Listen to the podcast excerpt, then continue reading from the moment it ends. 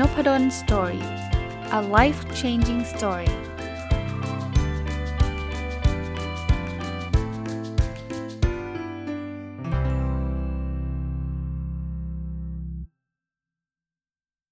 สวัสดีครับ ยินดีต้อนรับเข้าสู่นพดล story พอดแคสต์นะครับ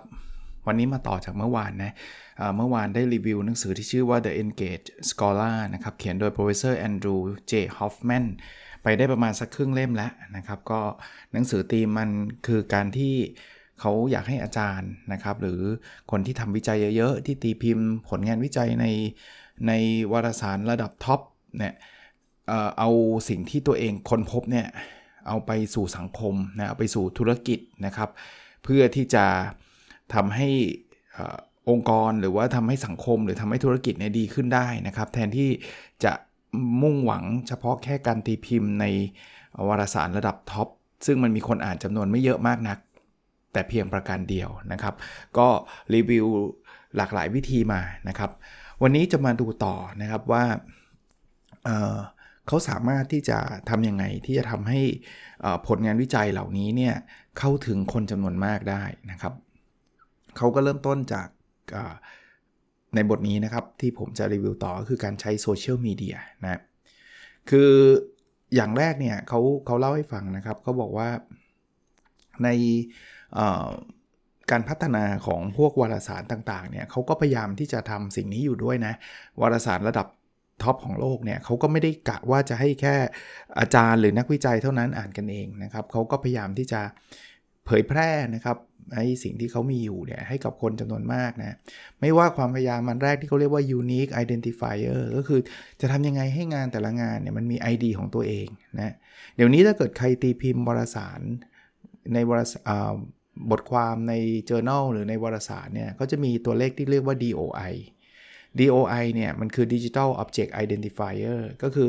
มันคล้ายๆเป็นคล้ายๆบัตร ประชาชนเลขบัตรประชาชนนะ่ะซึ่งมันจะ identify ว่าคนนี้คือคนคนไหนใช่ไหมมันแต่ละคนเนี่ยจะมีเลขบัตรประชาชนไม่เหมือนกัน อันนี้ก็เหมือนกัน DOI คล้ายเลขบัตรประชาชนของบทความนั้นๆนะครับเขาก็จะมีการแอสไซน์นะสำหรับนักวิจัยเนี่ยก็จะมีตัวเลขเหมือนกัน มีความพยายามนะครับ ใครเป็นนักวิจัยน่าจะคุ้นเคยนะครับ มันมีตัวย่อว่า A ORCID นะครับ มาจากคำว่า Open Researcher and Contributor Identifier อันนี้ก็คล้ายเลขบัตรประชาชนของนักวิจัยนั่นแหละนะครับเขาก็จะได้ลิงก์ได้เลยว่านักวิจัยคนนี้เนี่ยตีพิมพ์ ถ้าเกิดเรามีตัวเลขนี้นะครับ เป็นเลข 16 หลักเนี่ย ก็กรอกเข้าไปเนี่ยเขาจะลิงก์ได้เลยว่าผลงานเรามีของใครบ้าง ไม่ใช่ว่าต้องไป search กันเอาเองเนาะ บางทีการตีพิมพ์ของเราเนี่ยบางทีมันก็ตีพิมพ์คนละฐานข้อมูลเนี่ยมันก็มันก็จะหาไม่เจออะ่ะคือ search paper ในฐานข้อมูลนี้ก็จะเจอชื่อผมกับ paper เฉพาะที่อยู่ในฐานข้อมูลนี้ แต่พอ search อีก paper หนึ่งในฐานข้อมูลหนึ่งก็จะเจออีกชุดหนึ่ง หรือบางทีชื่อฝรั่งเนี่ยชื่อมันเหมือนกันนะนะชื่อชื่อแบบไมเคิล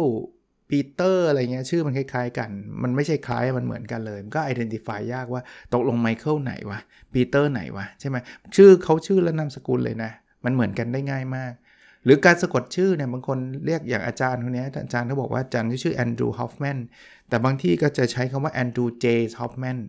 หรือ AJ Hoffman มันไม่เหมือนกันไง มันก็เลยลิงก์ได้ยาก แต่ว่าถ้าเราใช้ AORCID เนี่ยนะครับ ORCID เนี่ยมันก็คล้ายเป็นบัตรประชาชนเนี่ยเลขบัตรประชาชนของนักวิจัยนะครับ อันนี้ก็จะช่วยทำให้เรา track paper อะไรได้ง่ายนะครับ อันที่ 2เขาก็จะมีลักษณะของ preprint server คืองานวิจัยเนี่ยนะครับบางทีเนี่ยจะรอให้ตีพิมพ์ในวารสารเนี่ยมันมันต้องเข้าคิวนาน บางทีเนี่ยผมเคยส่งงานวิจัยไปปีนี้เนาะเขา accept แล้วเรียบร้อย accept แล้วก็คือแปลว่ายอมรับตอบรับแล้วละแต่ว่ากว่าจะไปตีพิมพ์ลงเล่มจริงๆเนี่ยปีหน้าเลย คือรอกันเป็นปีๆเลยนะครับ เดี๋ยวนี้เขาก็เลยจะมีคล้ายๆเป็นเป็นเว็บไซต์นะที่จะทำเหมือนกับเป็น working paper อะเป็น paper ที่กำลัง develop อยู่นะครับ NBER เนี่ย ก็เป็นหนึ่งเว็บไซต์ เช่น National Bureau of Economic Research นะครับหรือ Center of Economic Policy Research นะครับ Econ Papers หรือ SSRN อันนี้ใครอยู่พวก Social Science น่าจะรู้จักนะครับ Social Science Research Network พวกนี้ก็จะตีพิมพ์พวก working paper working paper คืองานวิจัยที่เรากำลังทำอยู่นะครับ ก็มันก็จะได้ออกสู่สาธารณชนได้เร็วนิดนึงนะครับ อันที่ 3 ก็เรียกว่า scholarly collaboration network เป็นเน็ตเวิร์กที่จะลิงก์พวกอาจารย์ พวกพวกนักวิจัยเข้าด้วยกันนะครับยกตัวอย่างเช่น academic. academia.edu นะมีคนใช้ถึง 147 ล้าน user นะในนับนะปี 2020 อีกอันนึงนี้ผมก็ใช้นะครับ ResearchGate นะครับมี 19 ล้าน user นะ ในปี 2020 หรือ Mendeley นะครับ 8 ล้าน user ในปี 2018 นะเขาจะมีเยอะแยะเลยครับนะหรือพวก Citation Manager พวก EndNote Zotero นะครับนะหรือแพลตฟอร์มที่เรียกว่า CiteULike คือพวกแพลตฟอร์มพวกนี้เรามีโอกาสให้เอาเอาบทความที่เราตีพิมพ์มาไปลง แล้วมันคล้ายๆเป็นกึ่งกึ่งโซเชียลมีเดียด้วยอย่าง ResearchGate นะผมยกตัวอย่างนะ ผมมีpaper อะไรมันก็จะลิงก์เข้าไป แล้วก็มันคล้ายๆเป็น CV เฉพาะ เฉพาะนักวิจัยอะ่ะมันกึ่งกึ่งเหมือน LinkedIn อะถ้าใครเคย LinkedIn นะ แต่ LinkedIn มันเป็นงานทั่วไปใช่ไหมงานอาจารย์อันนี้เฉพาะเฉพาะงานวิจัยอย่างเดียว หา paper ในนั้นก็บางทีก็ได้คุยกับ author โดยตรงเลยนะครับ อันที่ 4 อันนี้เป็นโซเชียลมีเดียแพลตฟอร์มนะครับเป็นแพลตฟอร์มทั่วๆไปที่เราใช้กันอยู่นะอะ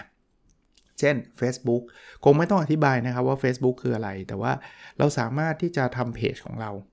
แล้วก็ แชร์บทความที่เราทำวิจงวิจัยในเพจของเราได้ ผมทำมาแล้วนะครับ ผมยกตัวอย่างเพจที่ชื่อว่า performance measurement เพจนั้นเนี่ยทำมาตั้งนานแล้วนะครับ แล้วก็เอาบทความเอาเรื่องราวที่บางทีก็เป็นงานวิจัยที่ผมทำเนี่ยมาแชร์ ถึงแม้ว่าตอนหลังอาจจะไม่ได้แอคทีฟในเพจนั้นมากนะเพราะว่า move มาที่ n o p a d o n Story นะฮะ แต่ว่าคอนเซปต์ยังคงเดิมนะครับ ก็คือผมทำวิจัยอยู่ครับ ปัจจุบันก็ยังทำวิจัย ปัจจุบันก็ยังตีพิมพ์ผลงานใน international journal แต่ว่า ผมเริ่มเอาเข้ามาสู่สาธารณชนมากขึ้น ก็ผ่าน Facebook ก็มีนะครับ Twitter อันนี้เนี่ยถ้าเป็นอาจารย์ในต่างประเทศเนี่ยเยอะเลยนะครับ ที่เขาใช้กัน Twitter ก็ทุกคนคงรู้จักนะทวีตง่ายๆ คำไม่เกิน 280 คำนะครับ ก็อย่าง a p p o s e r อดัมแกรนเนี่ยที่ผมติดตามงานนะอาจารย์อาจารย์แกรนต์เนี่ยอยู่ที่ Wharton Business School University of Pennsylvania เนี่ยเขาจะทวีตอยู่ตลอด ผมก็ตาม Twitter แกนะ อย่างเงี้ย ทวีตมันก็ได้ไอเดียดีๆ หลาย ๆ อย่าง แต่ว่ามันอาจจะไม่ได้ละเอียดยิบนะมันไม่มันไม่มีพื้นที่ให้เขียนละเอียด แต่ว่าเราสามารถส่งลิงก์ไปได้ครับ อยากอ่าน paper เต็มอ่านได้ที่นี่ อาจารย์อดัมแกรนต์ทำแบบนั้นประจำนะครับอันที่ 3 LinkedIn นะครับ LinkedIn เนี่ยคล้ายๆ Facebook แต่ว่ามันเป็นสำหรับพวก business สำหรับพวกแบบ serious stuff อะคือพูดง่ายๆว่าสำหรับคล้ายๆกึ่งๆ CV ของเราครับ เรซูเม่ของเราอะอารมณ์นั้นนะ เพราะนั้นใน LinkedIn เนี่ยก็จะเขียนเรื่องราวต่างๆ ได้นะ ผมก็เคยทำนะครับ แต่เป็นภาษาอังกฤษ ส่วนใหญ่ LinkedIn เนี่ยผมจะเป็นคอนเทนต์ภาษาอังกฤษ ผมมีบทความมีหนังสืออะไรที่เกี่ยวข้องกับทางด้านการวัดผลที่ผมเขียนเองเนี่ย ผมก็แชร์ผ่าน LinkedIn นะครับ อีกอันคือ Pinterest Pinterest เนี่ยอาจจะไม่ได้ popular มากนักในประเทศไทย ผมมี Account เหมือนกันนะครับ แต่ว่าก็ไม่ค่อยได้ใช้ อันนี้มันเหมือนเป็น Image Sharing ครับ มันเหมือนกับ เป็นเว็บไซต์ที่เราจะหรือแพลตฟอร์มที่เราจะแชร์รูป แล้ว pin คำว่า pin เนี่ยมันหมายถึงเหมือนเราเอารูปมาแปะอยู่ในบอร์ดอะแต่นี่มันเป็นบอร์ดที่เป็นดิจิตอลอะเราเจอรูปดีๆ อย่างผมเคยทำนะครับ ผมมี Account แต่ผมไม่แอคทีฟเลยนะเคยทำคือผมก็เอารูปหนังสือผมไปแปะ แล้วก็ส่งลิงก์ไปที่หนังสือนั้นนะครับ อีกอันนึงคือ Reddit Reddit เนี่ยถ้าใครนึกไม่ออกนึกถึงพันทิปประมาณนั้นเลยครับมันจะมีกระทู้แล้วมันก็แบ่งเป็นห้องห้องห้องห้องห้องผมไม่ได้ผมไม่ได้ใช้ Reddit นะ แต่ว่ารู้จักมันนะครับ ก็อาจจะมีห้องที่มันเกี่ยวกับวิชากงวิชาการต่างๆ อีกเรื่องหนึ่งคือ Instagram นะ Instagram นี่ก็หลายคนคงรู้จักนะก็ถ่ายรูปถ่ายวิดีโอไปแชร์กันได้นะครับผมผมก็มีนะครับ จริงๆไอ้พวกนี้เนี่ยลอง search คำว่านพดล story ก็มีเกือบทุกช่องทางนะครับ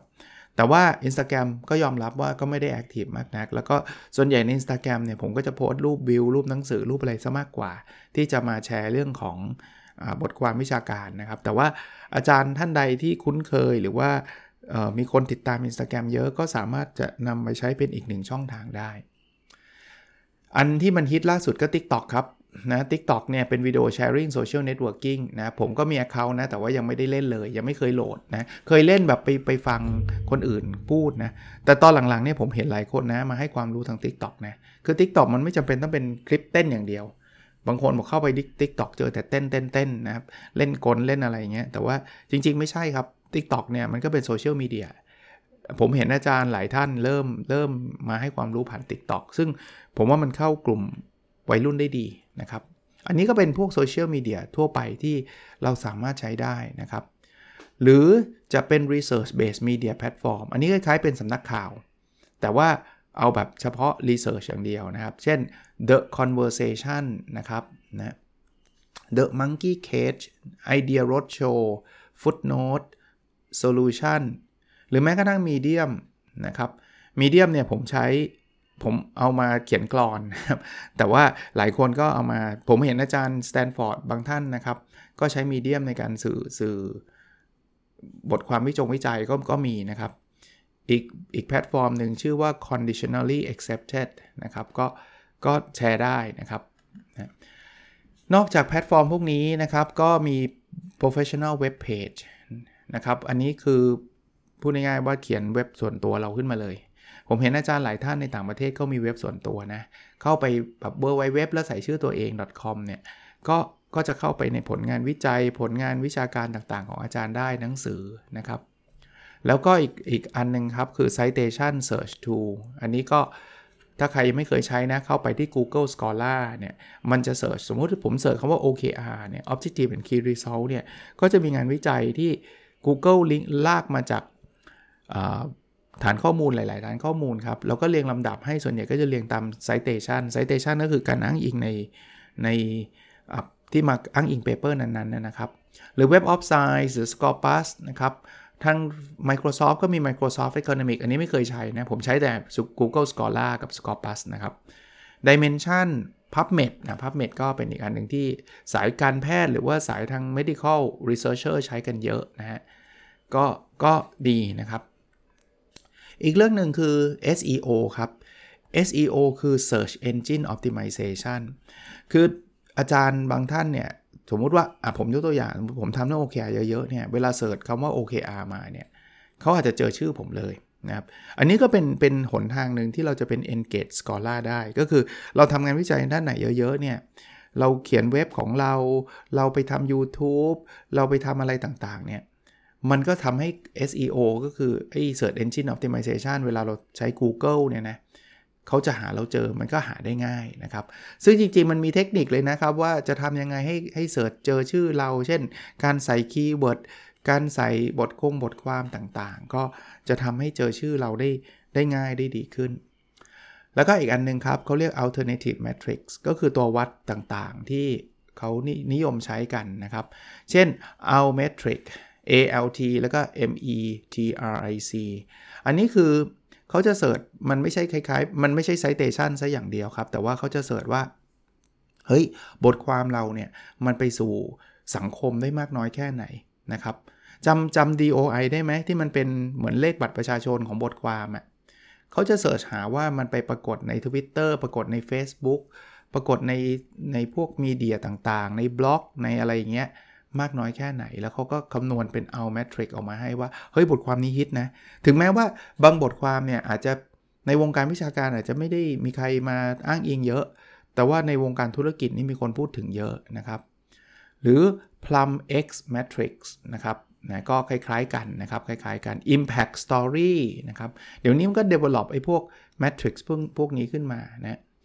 สรุปนะครับผมว่าถ้าใครเป็นอาจารย์อยู่เนี่ย ก็ก็สามารถที่จะลองใช้ช่องทางโซเชียลมีเดียพวกนี้นะครับ หรือว่าช่องทางอื่นๆเนี่ยทำให้งานวิจัยที่อาจารย์ทำกันอยู่แล้วเนี่ยไปสู่สังคมในวงที่กว้างขึ้นได้นะคราวนี้มาถึงบทที่ 5 นะครับ บทที่ 5 เนี่ยจะเป็นเรื่องของ engagement and the arc of your career นะก็เขาก็จะเล่าให้ฟังว่าการที่เราเริ่มเอางานวิจัยของเราเนี่ยเข้าไปสู่สังคมต่างๆเนี่ย มันก็จะเป็นการช่วยเหลือสังคมนะครับ แล้วก็ในทางกลับกันเดี๋ยวนี้มันก็จะเป็นการเปลี่ยน culture นะ เปลี่ยนวัฒนธรรมของกลุ่มของอาจารย์นะครับ ซึ่งแต่ก่อนเนี่ยกลุ่มอาจารย์ก็จะเน้นเฉพาะเรื่องของการทำวิจัยคุณภาพสูง ตีพิมพ์ในวารสารดัง ๆ ที่ที่คนอ่านก็คือพวกโปรเฟสเซอร์ด้วยกันเองนะครับเขาก็ชวนคุยนะว่าต่อไปนี้เนี่ยตัววงตัววัดของความเป็นอาจารย์ก็อาจจะต้องมีการ ปรับเปลี่ยนไปนะครับไม่ใช่แค่ตีพิมพ์อย่างเดียว ไม่แค่ไม่แค่ทำวิจัยอย่างเดียวนะครับอาจจะต้องเปลี่ยนไปว่ามันมี Impact กับสังคมมากน้อยแค่ไหน ผมต่อยอดนิดนึงครับ วันก่อนเนี่ยผมเข้าไปที่ใครเคยฟังผมนะครับนบดอนสตอรี่เนี่ยก็จะพบว่าผมเคยสัมภาษณ์อาจารย์ที่สิงคโปร์นะครับ อาจารย์ก็เล่าว่าสิงคโปร์เดี๋ยวนี้เนี่ยไม่ใช่แค่ตีพิมพ์อย่างเดียวนะเขาจะถามเลยว่าแล้วที่คุณตีพิมพ์เอาไปใช้ประโยชน์ยังไงกับสังคมได้ ผมพูดมาถึงตรงนี้เนี่ยหนังสือเล่มนี้ไม่ได้ต่อต้านการตีพิมพ์ ไม่ได้ต่อต้านการทำ basic research ประเภทที่จะต้องตีพิมพ์ในวารสารระดับ top จริงๆเขาสนับสนุนด้วยซ้ำแต่เขาอยากให้ต่อยอดครับเขาบอกว่ามันไม่ใช่ either or ไม่ใช่ either or คือไม่ใช่ว่าคุณตีพิมพ์ระดับ top แล้วแปลว่าคุณจะนำเสนอสู่สังคมไม่ได้ เขาเขาอยากให้เราเป็น engaged scholar ครับ engaged scholar คือคุณทำวิจัยแหละดีแล้ว คุณตีพิมพ์ระดับ top journal ดีแล้ว แต่ทำยังไงดีให้ให้สิ่งที่คุณตีพิมพ์เนี่ยย่อยออกมาให้มันเป็นรูปฟอร์มที่มันง่าย ๆ แล้วนำไปสู่สังคมให้ได้เยอะที่สุด เพราะว่าสิ่งที่ท่านอาจารย์ทำกันเนี่ยมันเป็นประโยชน์ต่อสังคมอยู่แล้วไม่มากก็น้อยครับ ไม่เช่นนั้นท่านตีพิมพ์ระดับ top ไม่ได้หรอก เพราะว่าแม้กระทั่งวารสารระดับ top เนี่ยนะ หลายวารสารเลย require ให้เราเขียน practical contribution นะ practical contribution ก็คืองานวิจัยนี้มันไปช่วยเหลือสังคมยังไง มันไปตอบโจทย์ประเทศ ตอบโจทย์สมาคมโลกยังไง ตอบโจทย์ธุรกิจยังไง ตอบโจทย์อุตสาหกรรมยังไง ไอ้ตรงนั้นแหละครับที่จริงๆ ถ้าเราไม่มีเลยเนี่ย ผมว่าระดับท็อปเขาก็ไม่รับเราตีพิมพ์นะ ถึงแม้ว่ามันจะมีแต่ทฤษฎีอย่างเดียวเนี่ยเขาก็อยากที่จะต่อยอดไปได้ ประเด็นตรงนั้นคือเราเรามีอยู่แล้ว แต่ว่าทำไมเราจะไปอยู่แค่วารสารนั้นวารสารเดียวทำไมเราไม่เอามาย่อยแล้วมาขยายผลให้มันไปสู่คนอื่นๆด้วยนะครับ หรือผมผมเล่าให้ฟังต่ออีกนิดนึง ผมชอบอ่านงานของอะ Malcolm Gladwell สมมติครับไม่ใช่สมมติอะของจริง แล้วงานของอาจารย์อื่นๆเนี่ยอาจารย์ก็จะดึงเอางานวิจัยที่เขาอาจจะไม่ได้ทำเองนะ แต่เขาไปดึงงานวิจัยในในใน field เนี้ย อย่างอะอย่างหนังสือ Think Again ของอาจารย์ Adam Grant เนี่ยในหนังสือเนี่ยจะมีโหเคล็ดลับข้อแนะนำเต็ม แต่ข้อแนะนำเหล่านั้นเนี่ยมันเป็น research-backed ก็คือมันถูกดึงมาจากงานวิจัย แต่แต่เนี่ยคือยกตัวอย่างของอาจารย์ Adam Grant เนี่ยคืออาจารย์เขาเป็น engaged scholar ไงไม่มีใครปฏิเสธว่าอาจารย์ไม่เก่ง อาจารย์เก่งและเก่งมากด้วย ไม่งั้นแกไม่เป็น professor เนี่ยอายุน้อยๆหรอก แล้วอยู่ระดับ Wharton นะ Wharton ก็คือระดับ top ของ business school ของโลกโลกนี้เลยอะนะครับ University of Pennsylvania เนี่ยเก่งอยู่แล้ว แต่อาจารย์ไม่ได้เก่งแบบอยู่แค่ journal ไงอาจารย์เขียนหนังสือเรื่อง Think Again คนรู้จักเรื่องนี้ทั้งโลกใช่ไหมอาจารย์เขียนหนังสือเรื่อง Originals เขียนหนังสือเรื่องอะไรอีกเรื่องหนึ่งนะที่ดังมากอะนะครับ Give and Take นะครับอย่างเงี้ย คือมันก็เป็นประโยชน์ต่อต่อคนจำนวนมากกว่าที่จะไปอ่านบทความวิจัยของอาจารย์ ที่อยู่ในวารสารระดับ top อย่างเดียวนะครับ หรืออาจารย์ไทยนะ ผมยกตัวอย่างท่านอาจารย์ณัฐวุฒิเผ่าทวีขออนุญาตเอ่ยนามท่านนะอาจารย์เนี่ยเป็นเป็นเป็นนักวิจัยระดับโลกใน field ของเอเรื่องเศรษฐศาสตร์ความสุขนะคือเศรษฐศาสตร์เชิงพฤติพฤติกรรมเลยนะครับ แต่ว่าอาจารย์ก็เขียนหนังสืออาจารย์ก็จัด อะไร Clubhouse อาจารย์ก็เข้ามาเขียนในเพจใน Facebook ในอะไร ซึ่งก็เต็มไปด้วยบทความวิจัยที่อาจารย์เขียนแต่อาจารย์ย่อยมา อารมณ์แบบนี้นะครับ หรือ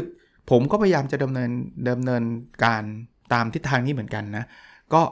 ปัจจุบันก็ยังทำอยู่วิจัยก็ยังเขียนอยู่ วันนี้ก็ว่าจะเขียนบทความวิจัยอยู่นะครับ แต่ว่าจะทำยังไงให้ย่อยออกมาของผมก็อาจจะมีสื่อผ่านพอดแคสต์ ถ้าใครฟังผมมีอยู่ช่วงหนึ่งนะต้องต้องบอกว่าตอนหลังก็ไม่ค่อยได้ทำเยอะมากเพราะมันยาก ก็คืออ่านบทความวิจัยแล้วมาย่อย แล้วก็มาเล่าให้ฟังในพอดแคสต์ก็เคยทำนะครับ ตอนนี้ก็พยายามจะจะทำในมุมของการอ่านหนังสือเป็นหลักนะครับ หรือว่า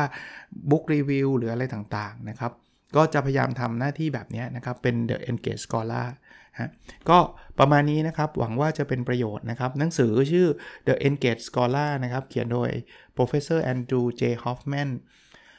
อาจารย์สากุลบุญอิดซึ่งเป็นเพื่อนอาจารย์ผมนะครับ อาจารย์ซื้อมาฝากน่าจะสั่งจากเมืองนอกนะ ผมไม่แน่ใจว่าในเมืองไทย ลองติดต่อไปที่ร้านคินโนคุนิยะ หรือไม่ก็เอเชียบุ๊กก็ได้นะ ผมไม่แน่ใจว่าจะมีจำหน่ายหรือเปล่า ส่วนเรื่องแปลคิดว่ายังไม่มีหรอกนะครับ โอเคนะครับ หวังว่าจะเป็นประโยชน์ครับ สวัสดีครับ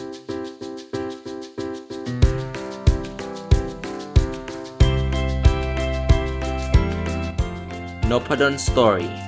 a life changing story